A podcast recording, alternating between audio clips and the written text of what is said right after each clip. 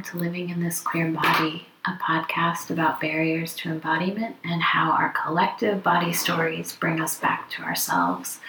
I'm Asher Pandjiris, and I appreciate you being here with me today.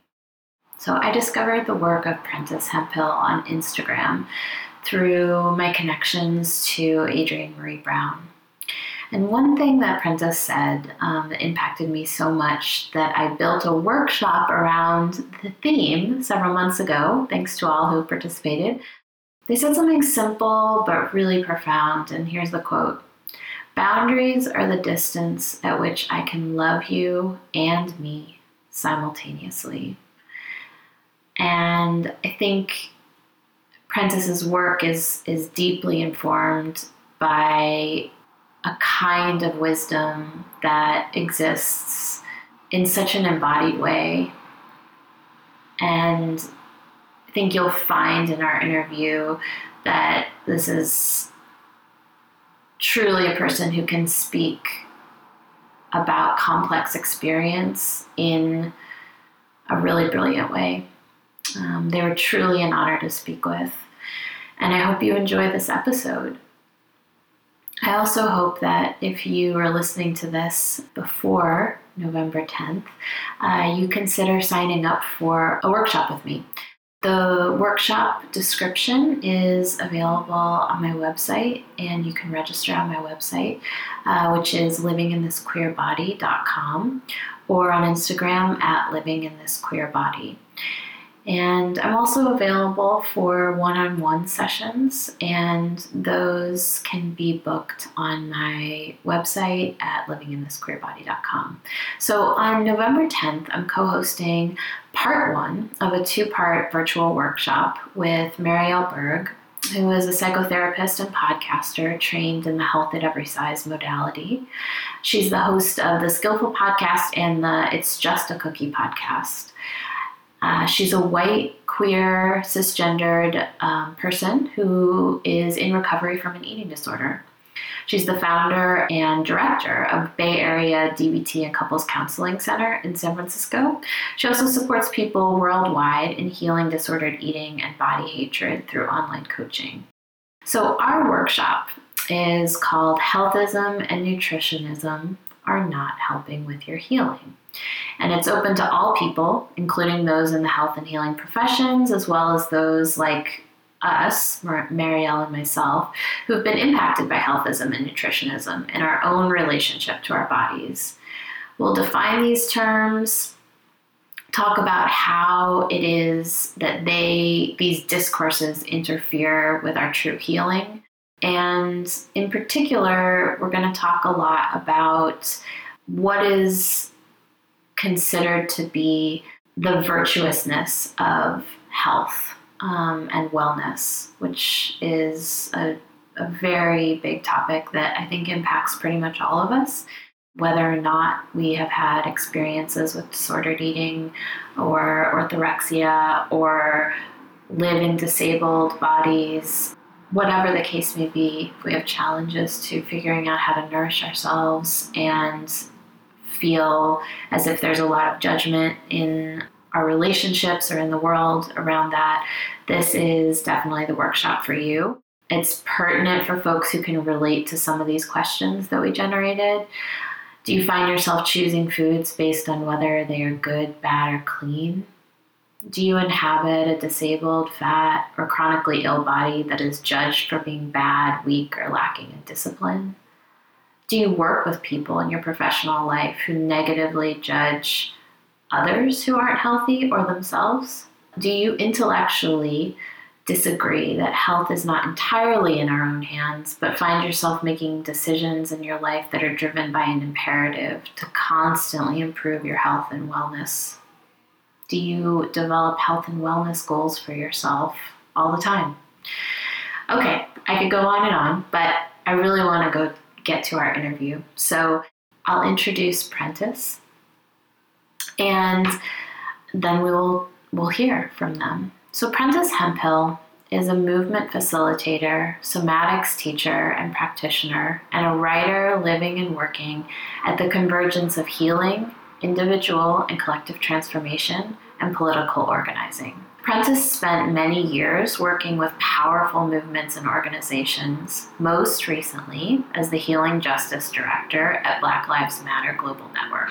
In 2016, Prentis was awarded the Buddhist Peace Fellowship Soma Award for community work inspired by Buddhist thought. Currently, Prentis is a teacher of somatics with generative somatics, which is focused on bringing a politicized somatics practice to movement building organizations and with Black Organizing for Leadership and Dignity, a training program for Black organizers throughout the U.S and works as a facilitator and consultant for organizations and groups looking to center healing justice and transformative justice into the very core of the work that they do to build more well and self determined communities. Prentis has served as a board member for the National Queer and Trans Therapists of Color Network, a network for connecting communities with representative mental health practitioners, and an effort at bringing frameworks for healing justice more soundly into our current mental health provision models. And on Black emotional and mental health, an organization committed to removing the barriers for Black people to receive mental and emotional care. Prentis is also a deeply committed practitioner and healer who utilizes somatics, methodology, intuitive and ancestral practice into their work to heal trauma and unlock the unique brilliance and contribution of each person, body, and being that they work with. You can find out more about Prentis at their website, which is prentishemphill.com. So that's P R E N T I S, Hemphill, H E M P H I L L.com. And they are on Instagram, they are prentis.h. So it's prentishemphill.com or prentis.h on Instagram. And let's get on to the interview.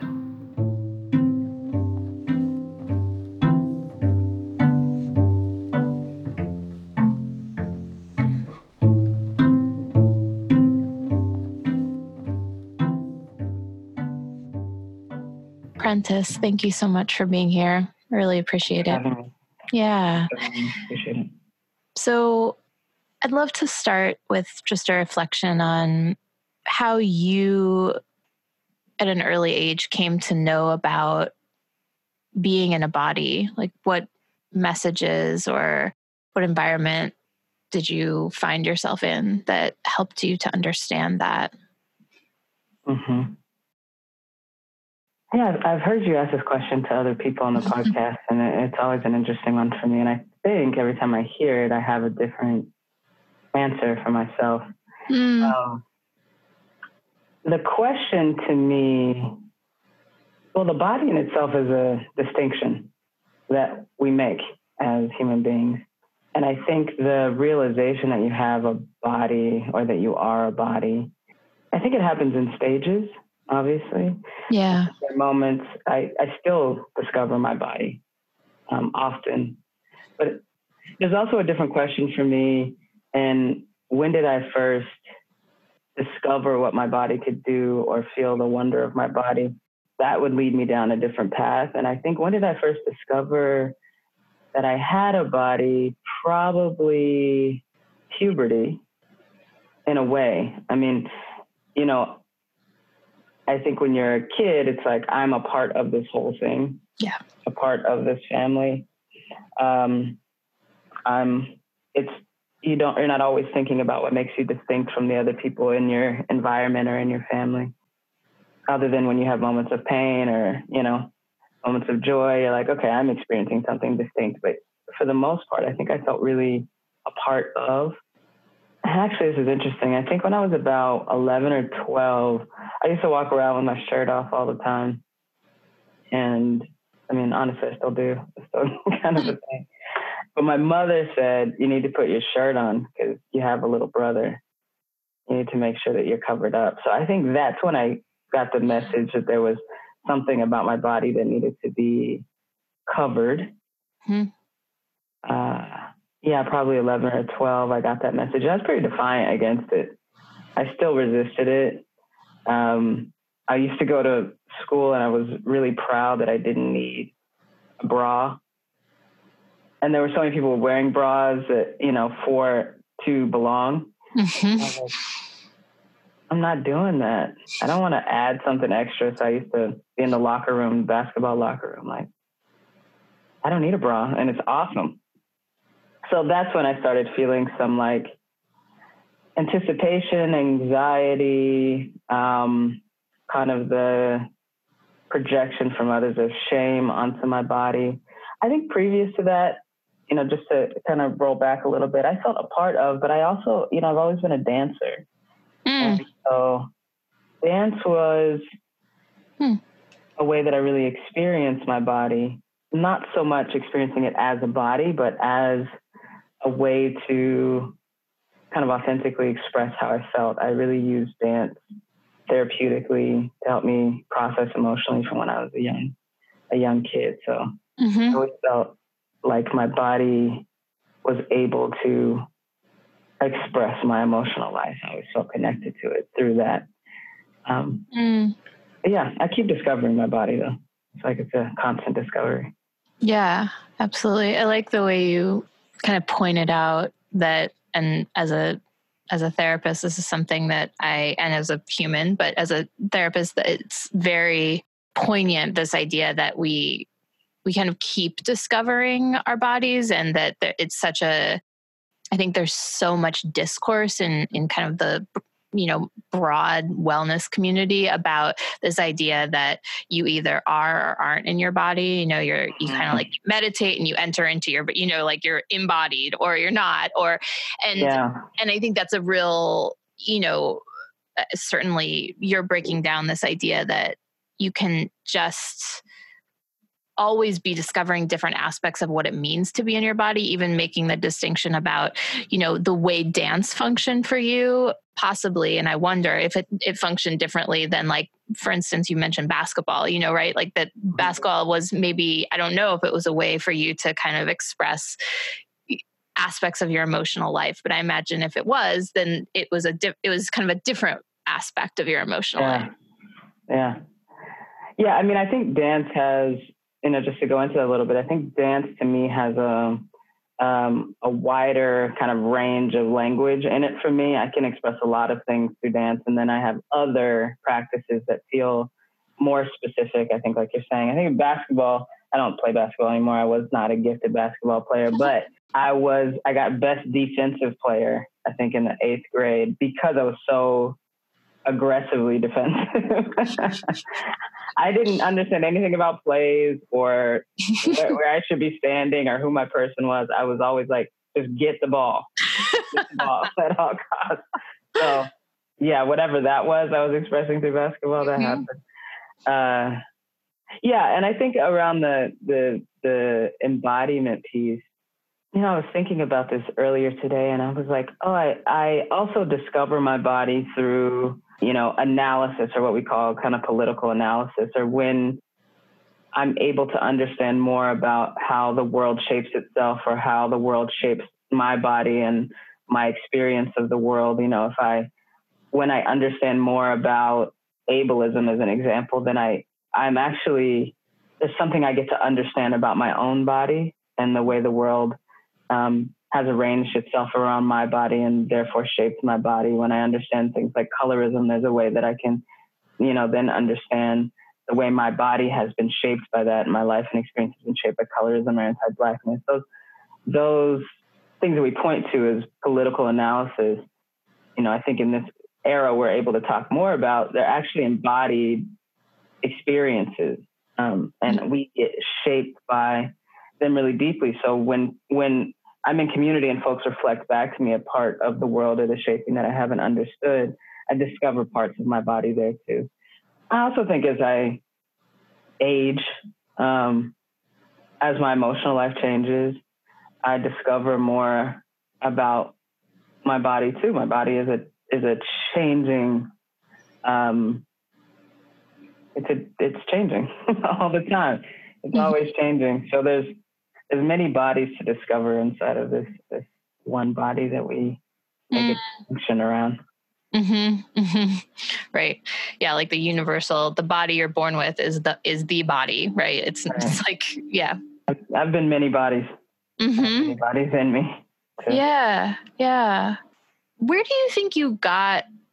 I don't know if that's if it feels like it's came from your own discovery, but were there people around you? Or there things that have helped you to understand that notion of being many bodies within a body? You know, I mean, like, what do you, what can you think of or point to that, or practices or things that you've involved yourself in that uh, kind of helped you to understand the multiplicity of possibilities or you know just realities of of who you what you contain within yourself hmm I can think of a few different lineages. I think one, it's hard to know what you came in with, um, and to point to that, it's, it's really hard to know. But I think that one of the things that, if I didn't come in with it, uh, it's been around for a while, is just um, I feel really deeply committed to being myself. if nothing else, I feel very committed to being myself and and exploring what what life has to say to me. And that's always kind of been a central practice of mine is to get to know myself, to get to know life, to be up close to it, to be honest with myself, to change. So that may have been influenced by people around me. I don't know that my parents would say the same thing about themselves or yeah. So it feels something like, oh, that's just always been with me. Um, but I do think, you know, I grew up in the, I grew up in a church. I grew up in the church, and we were kind of like poly around the denominations we would um, go to. My mom liked to dabble. Um, we were all, we were, we always were in kind of the Christian sphere, but you know, we went to Pentecostal churches. We went to Baptist churches. We went to Presbyterian churches. I got a lot of different flavors. Um, but I think, especially in the kind of Pentecostal frame, um, the body is very much an actor in that lineage or tradition, and transformation is very much a a thing that happens, and it's very very much embodied transformation, and even the whole kind of Christian concept of um, which isn't only Christian, but that concept of being born again or born anew and that can happen you know you can look the same and you can become a new person. I think that that is probably deeply ingrained in me too. Hmm and then i think discovering um you know somatics when i was uh probably 28 27 28 something like that having a space to learn about the body to integrate what i've known about the body through you know my culture, my life growing up, all of that, to forward that knowing around the body as knowledge, to understand the way Black people inhabit our bodies in particular, and what I've learned through that experience. I think somatics gave me a space to to know what I know in a lot of ways. Mm-hmm. Mm-hmm.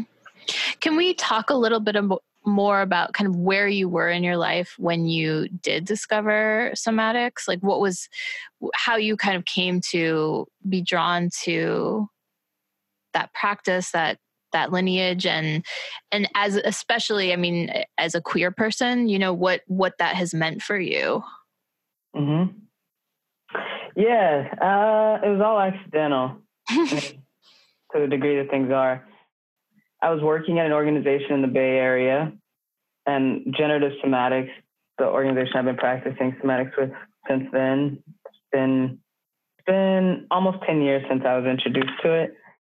I was working with an organization who was trying to bring somatic practices into the organizational culture and partnered with Generative Somatics to do that. And the first training we had with Generative Somatics, I was like, what the hell is this? This is not what I signed up for. I don't understand. But I remember being really struck by, I think there was a prompt to like feel the edge of your skin, feel the edges of your skin or something like that. And I realized that I had lived for a long time very small in the center of my chest. And that was the kind of control room of my life was a very small me kind of nestled deep in there. And when they asked me to fill out and fill the edges of my skin, I was like, whoa, I have not filled out in a long time. and I think in terms of where I was in my life at that time, I've been um, in therapy for a while. I have a long history with therapy. I am a therapist also. Mhm. Um, but I had gone to therapy. I, I just sought it out. And I always had a curiosity about, yeah, our, our spiritual lives, who we are, um, expression. So, you know, I got a lot out of therapy. I was interested in becoming a therapist. At the same time, I started somatics. I think I went back to grad school to become a therapist. So everything was just like kind of unfolding and alive, and the questions were there with me. So it was all kind of happening at, at once for me. Trauma, you know, I've been organizing for some years, and especially around um, prisons and jails and incarceration, and um, understanding the distinction around trauma, what it is, how it impacts us, our relationships, and then understanding the the trauma of oppression and persecution and incarceration and seeing that those experiences showed up in people's lives and bodies, communities, families, kind of shook me to my core. And I wanted to figure out how to, I guess, help us heal, for lack of a better way of saying that, help us heal. And therapy and somatics were some of the ways that, you know, the tools that I picked up in that moment. Mm-hmm. Mm-hmm.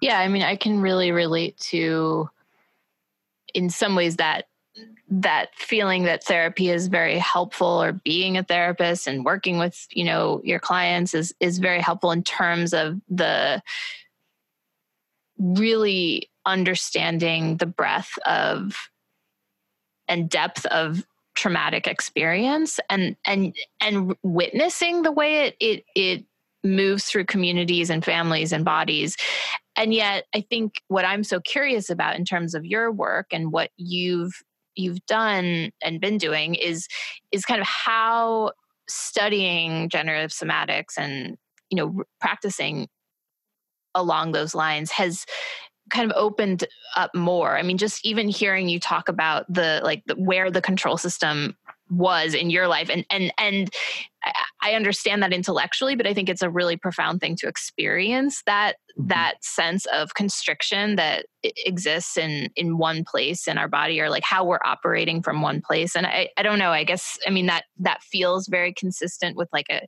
you know a kind of a history of traumatic experience. I guess what i'm asking is like sort of what do you think has opened up for you and the people you work with in studying somatics and soma- somatics specifically I th- I'll start on what I think is the most fundamental level. I, I think that we can't underestimate the power in reclaiming our, our bodies Mm. and that our psychobiology, all of that. To me, that is the fundamental building block of self determination and self determined communities Hmm. it, and you know i've said for years that one of the things i'm very committed to is especially for black people the felt sense of liberation in our bodies now and i think it's very important for folks who are committed to movement or to shifting the world in ways that feel more just that we have moments of being able to feel ourselves or feel something liberatory in our bodies um, as an indicator of where we're trying to go and if we haven't felt that, or you know, folks who are leading not from the place of having experienced that, um, that concerns me. I wonder where we're going um, if we haven't experienced that. So I think you know, somatics work for me has been, I think, important not just for me, but for many people, important place of practice and insights, experience of you know, healing trauma, yes, and also experiencing you know, embodied resilience, uh, feeling themselves as creative beings again and um, resilient beings, and rediscovering intimacy and connection with others. Hmm. So I, I think that's what it has really offered. And I'm, I'm coming off of a week of teaching with Black Organizing for Leadership and Dignity, or BOLD, which is a, a Black leadership development space, but that feels so limiting in terms of what we do and what is offered in that space. But it's embodied practice, embodied learning, embodied political education, embodied principles of transformative organizing, and rebuilding intimacy, connection amongst Black organizers. And I, I think that we just can't underestimate the the power, the rippling power of uh, syncing up with one another, of feeling into our authentic selves. Um, I just think it offers so much for kind of unlocking what justice can look like, and also unlocking um, the parts of our creativity, parts of our generativity that get, you know, snatched up inside of trauma and oppression. And I think having spaces to to settle and rediscover ourselves in that way, you know, the potential is just it's really limitless and really exciting when I think about it. Mm-hmm. So that I think it offers that. You know, I'll just say one of the things I've been thinking about lately, and this is in a somatics context and also outside of just thinking about what does our authentic emotional expression, how does that relate to the creation of a, a just world? I think so much of what trauma has us do is suppress how we feel or try to shape ourselves into aligning with things that, you know, may make us have to make all kinds of internal or, you know, comp- compromises in ourselves. And I, I just think there's something about letting ourselves be and feel, uh, process and understand and just being alive emotionally, alive in our embodiment um, that I think will has a lot to say about what it means to be in right relationship, just relationship, creating just world. Mm. Um, I don't think there's really a dis- disconnect there. Yeah.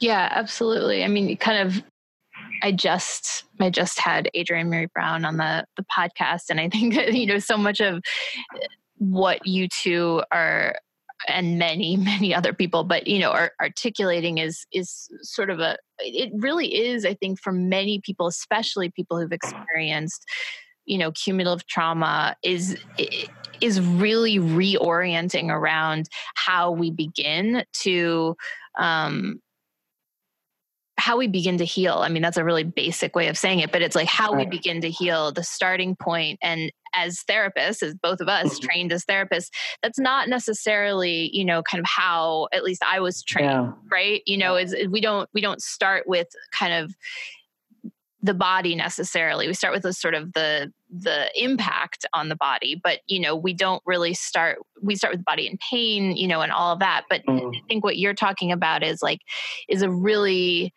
is so important that there's literally something generative about Yeah. starting with an experience in the body and have that lead and direct us in making decisions aligning with certain Right. communities and you know it, it's it just is it is really different I, I do think that there's something about at least my own relationship to a broad queer community that feels like there's something that has been kind of articulated in some queer spaces along those lines where there is a kind of a focus on pleasure or desire that is rooted in the body that Mm. directs or our some of our movements or our, our kind of community building that's not always the case but i think that there's something there Mm. um, i don't know if you have experienced that for yourself or Yeah, that's really interesting. I mean, just to back up, I, I listened to the episode with Adrienne too, and I, well, Adrienne's the homie, and I, I love her so much, and especially around this point that you're making. Um, how do we let our experiences of pleasure or joy or whatever guide um, our actions? I think is a is a very important uh, point to make, and um, I just appreciate that because it, it does center so much in the in the body and this this these experiences, like validating our own experiences of our lives. Like that's an actual, Yeah. you know, it's hard to, you can't know what my experience is, but there's something to, you know, this, this experience we're having of these lives and watching where our energy goes. Mm. Or as James Baldwin said, you know, go the way your blood beats. And that's how I feel. Wow, you know, queerness, I think I'm going to awkwardly move through this conversation because it feels very complicated to me. Hmm. Um, I think it's complicated. I think it's it has been a complicated journey for me, not in my own kind of um, identity or the the formation of that or who I know myself to be, but more in you know when you move into certain communities, longing for a safety that maybe you didn't feel like you had, and then you feel um, like it's actually not there either.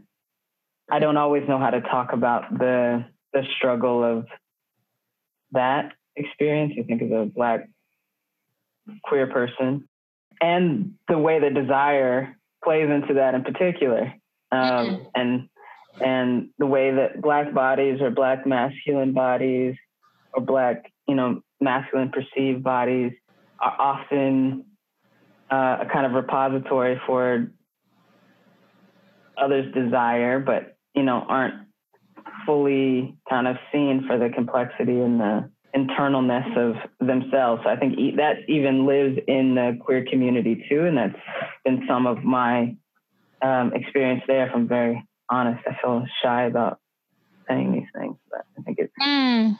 The truth for me. It, you feel shy in part because it, it, it does it feel like some kind of like betrayal or you know that we're supposed to be have some kind of allegiance to you know like the queer community whatever that means or i don't know like Yeah. there's not that, that being critical of you know these kind of broadly marginalized communities is it- it's maybe difficult but i think it, it actually i mean in in my experience and i'm i my experiences as uh you know as a white person so it's it's different but it it it is so important i think because there there is such a there is such a like depth of longing i think for more genuine connection and more and deeper knowing that so many people queerly bodied people are uh, you know kind of wrestling with in a solitary way um, because of a difficulty in in sort of speaking to ways in which queer communities leave certain people or feeling alienated or certain parts of your experience alienated. I mean, I wonder if that's part of like how we could enter into this is like if you have a sense of what aspects of your, you know, broadly yourself have have experienced some alienation in your in the broadly speaking queer community. I mean, we don't have to talk about your whatever that means to you and your specific communities, but you know, just what parts of yourself feel like not able to kind of come forward as easily. Yeah, I think what first came to me when you said that, one, I mean, I think I, I should just out myself in this way in that I, I'm not good at belonging to anything. so everything should be listened to with that kind of frame around. Um, blackness has always felt different um, to me, Mm. but I think otherwise, I kind of, I just resist a lot of things. But, you know, I think for me, when I think about queerness in my life, I'm just going to back it all the way up. I don't remember where I was. I was talking about this recently. But queerness before it, it manifested in my sexuality or in my what we call gender expression, whatever that is, it was just a way of looking at the world slightly sideways and being able to like identify what felt aligned with me and what didn't, what felt like an authentic expression of me and what did not. And like I said earlier, I felt very committed to authentically expressing Yeah. myself and committed to the process of change and not resisting that. And I struggle with that. So I'm just going to be clear about that. I struggle with that, but it's a commitment that I have. Um, so I think that is actually the roots of my queerness or what we call queerness is Mhm. that. And I think related to that is that I sometimes feel like, you know, I don't want to impose this on others, but I feel like there's actually a spiritual task for queer folks or what I call spiritual. I'm not like, like I said, I'm not good at belonging to, to any set of things. But I think there's just a, there's something we have to offer um, this moment. And all of us are very different. Like you said, it's like such a broad swath of human beings that relate in this particular way and sometimes end up relating around our gender expression or how our sexuality has moved in and out of our lives. I actually relate to a lot of people. I think the people I relate most to inside of queer community are people that relate to that kind of before aspect of their queerness, the way that it has them relate to life and existence. And yeah, so that's who I, I find in queer community that are, are my people, are the folks that still feel that that questioning or that move towards authenticity that are rooted in that. I'm like, okay, y'all, okay, those are my people. Um, but I, I just feel like there's there are things for us to to do as queer people in ways to, and I, I think we have done that over the years. I mean, I, you know, this there's so many organizations. I think, especially historically, um, so many groupings of queer people, especially historically, that have done that. That I feel like have risen to their kind of spiritual task and made um, shifts and changes. In this moment, you know, this Pride year, I was like, one, I live in Hawaii, so Pride doesn't happen the same way or at the same time as it does everywhere else. But I, you know, seeing T-Mobile have the rainbow colors, I was just like, what? What? Where are we? Where are we going? What is important to us? Who are we? Yeah. Am. I in this club or not? Or do I want to be? Do I want to be? And if I do want to be, like, who do I need to talk to about like this not being it? right. Especially in this moment, I'm like, what? What? Mm-hmm. And I know that that's like more. There's a difference between a more mainstream LGBT kind of thing and and I think what queerness has always troubled. Um, and there's a lot of overlap too. And I Yeah. Yeah. Yeah, I think you're talking about it. Actually, it's interesting because I think you know, in some ways now, queerness that that that used to or has in the past been a kind of an expression of troubling the you know literally troubling the kind of troubling time troubling desire Yeah. troubling all these these things yeah you know has become merged in many ways with the kind of more mainstream LGBTQ, you know, community, right? And Yeah. so I think that is a really I think maybe that's part of what you're talking about and it's part of what I also am reacting I- I also react to. And I don't I don't know my it's funny that you mentioned like troubling things. I my daughter was reading a really you know book from like the 1920s the other day and it like every other word was queer you know it was like what a queer you know kind of tea party she was having or what a queer world and and my daughter as a child of me you know is is kind of like are they uh, do, do they used to say like lesbian time or lesbian you know like they, she just doesn't understand but it was a cool in some ways it was a cool reminder for me to just return to that what i've always identified with you know which is is this kind of idea of queerness as something that is disruptive but is also generative um, and I like the way you know you're talking about, and I'd love to hear a little bit more, maybe about you know, kind of this idea that we as queer people, you know, have work to do. Like we have, there's kind of a spiritual imperative in some ways, or we, you know, that at least that resonates for you around what what are the possibilities that hmm within that kind of disruption?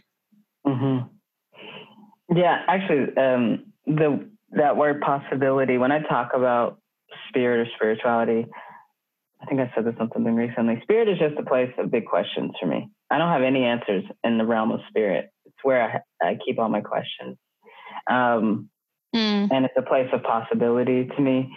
Uh, and I don't have any. I don't have much more information about it. Uh, so I'm holding it that way. But I, I do. I, I can't say, or maybe I, I don't. I wouldn't venture to say in this moment what I feel like our task is. I feel like I've had a task as a queer person, and I think in many indigenous frameworks across the world, I think there's been ways of understanding queerness and um, the offering there. I have felt, I think this is as specific as I can probably get, but in my role or my work of doing kind of healing justice work or, yeah, that work, I felt that healing work has been very tied to queerness in me, or what we might call queerness in me. Mm, there's actually a, a deep relationship between that ability to, or what I talk about as the roots of my queerness, to kind of the looking or the feeling into or the the authenticity, the the yeah, the kind of sideways looking, but being able to see very broad feeling. I feel very connected to people in my queerness. I feel connected to all kinds of people in my queerness. My queerness doesn't feel, mhm, I don't know how to say it. It doesn't feel kind of like a protected experience or isolated experience. My queerness feels very connected to other people. When I am with other people, I feel connected. I feel like there's there's an affinity or something to discover about our connection. That's also my queerness. And I think that has really supported my healing work and how I work with people. Um, it's hard for me to ever be in a space with somebody doing healing work where I could ever completely other them. And I think that's an important skill for people who are doing healing work. Uh, it's got to be hard for you to other people. And people come in, I mean, you probably have this experience. People have done all kinds of things, they're thinking all kinds of things. And as a therapist, you have to be, or as a healer broadly, or yeah, someone who steps into that space, you have to, I think, I don't know, you don't have to, but I think it really is helpful if you find it hard to other. If you find it hard to feel apart or unrelated, if you can't see the ways that we are in one another, um, I just feel like that's the it's a great gift in that realm, and think queerness, and queerness is the way I've experienced, really helps you along in that way. And maybe it's my task. Mhm. yeah it reminds me i was i was reading your blog at some point and you were talking about i think it was on your blog you were talking about you know something that happens with your leg when you are Mhm. um, working with people's bodies Yeah. and it for some reason it makes me think about that like the the actual connectivity that you experience um, both sort of spiritually or broadly but also the physicality of it you know that when you are and maybe you could speak to Mhm. that I like that spe- specific instant but Yeah, that's that happens to me every time when I'm doing body work with somebody, or when I'm doing good counseling kind of things. You know, I- every time I don't know how it is with you, but every time I go in to do body work, I have anxiety. I'm like, you are not good at this. this is not going to work out. What are you about to do? Um, just to be real, I go through that. My head starts to, my brain starts to do its thing. Um, and I know that I'm really starting to trust my body and connect to someone when I feel my leg, it'll like stiffen. It'll just stiffen. I can't bend it at all. And I have to kind of walk with it stiff if I'm moving around someone on the table. and then I have to root down and usually let it run or shake. Um, I think it means I don't really know what it means. Maybe someone can help me, but I it's like life and connection and presence really is flowing through me. But my leg is the one thing that is hanging on. it's like, no, this is too much information. So I have to like ground it so that it can like move and so that I can be impacted by what's happening and it can be released. But it all kind of gets stored in my leg. It's the funniest thing. Mm. First thing I was like, what is going on with my leg? But it happens now every time we actually get into something, my Mhm. leg will do that thing. And it, it's kind of like a blessing when it happens. I can't force it, obviously, but when it happens, I'm like, oh, here we go. All right, we're in. We're Mhm. feeling it. Wow, that's cool. Yeah, it's it's really I just appreciate you speaking to that because it I think that it speaks so much to kind of the way in which you are as you said, you're kind of in working with people, you're allowing or opening up to um, their experience flowing through you, ir- you know, kind of regardless of what you perceive as difference or, you know, um, something you can't understand. It's it opening yourself up in that way is really vulnerable and complicated and it, it, it's interesting to hear that, uh, that about your awareness of the part of yourself that is kind of like hanging on to your own groundedness and we all have to do that as as practitioners or healers or whatever you know we have to hang on in some way to Yeah. our own sense of self or our ground but yeah it's it's yeah it's very interesting to hear that. So we're we're approaching our our time but i want to i want you just if you can to reflect back on you know the beginning of the conversation and think about that younger version of you maybe like the one that was always walking around with your shirt off and you know and if there's anything you would want to convey to that younger version of yourself now knowing kind of what you know about your body your lived experience Hmm. Yeah, I think fundamentally, what you know is real. What you know is real. What your grandma knows is real. What the people before your grandmother knew is real. There's a brilliance in these bodies. There's a brilliance in how we communicate. There's a brilliance in how we sustained and and remain creative. Um, there's there's a lot of knowing in that feltness and that feltness um, that you were taught from the start. Um, Mm. yeah, I think I think I just wasted some time in the middle there, not realizing all that was transmitted to me because the broader world doesn't understand the knowledge of those folks in my lineage. I wasted a little bit of time, but I think I got back on track there. Mm. I think that would be my message. Yeah, thank you. So, how can people find out about you the work you're doing and kind of follow along with what you're doing? Well, I'm a lot of places these days. I, I think the best ways to follow along are to go on my website, prentishemphill.com. Also, I'm a little bit on Instagram. I'm not great at social media. but You Mhm. can find me there. I'm doing work with an organization called Resilient Strategies, doing some organizational consulting work. And I also teach regenerative somatics and Black organizing for leadership and dignity. And I might, by the time this podcast comes out, have my own podcast called Finding Our Way. Oh my goodness. So now that I've said it, it has to happen. I cannot wait to listen. That's that's an amazing amazing idea. Um, I love that. Thank you for taking the time. I really appreciate it. It's a beautiful conversation. it was fun. Thank you.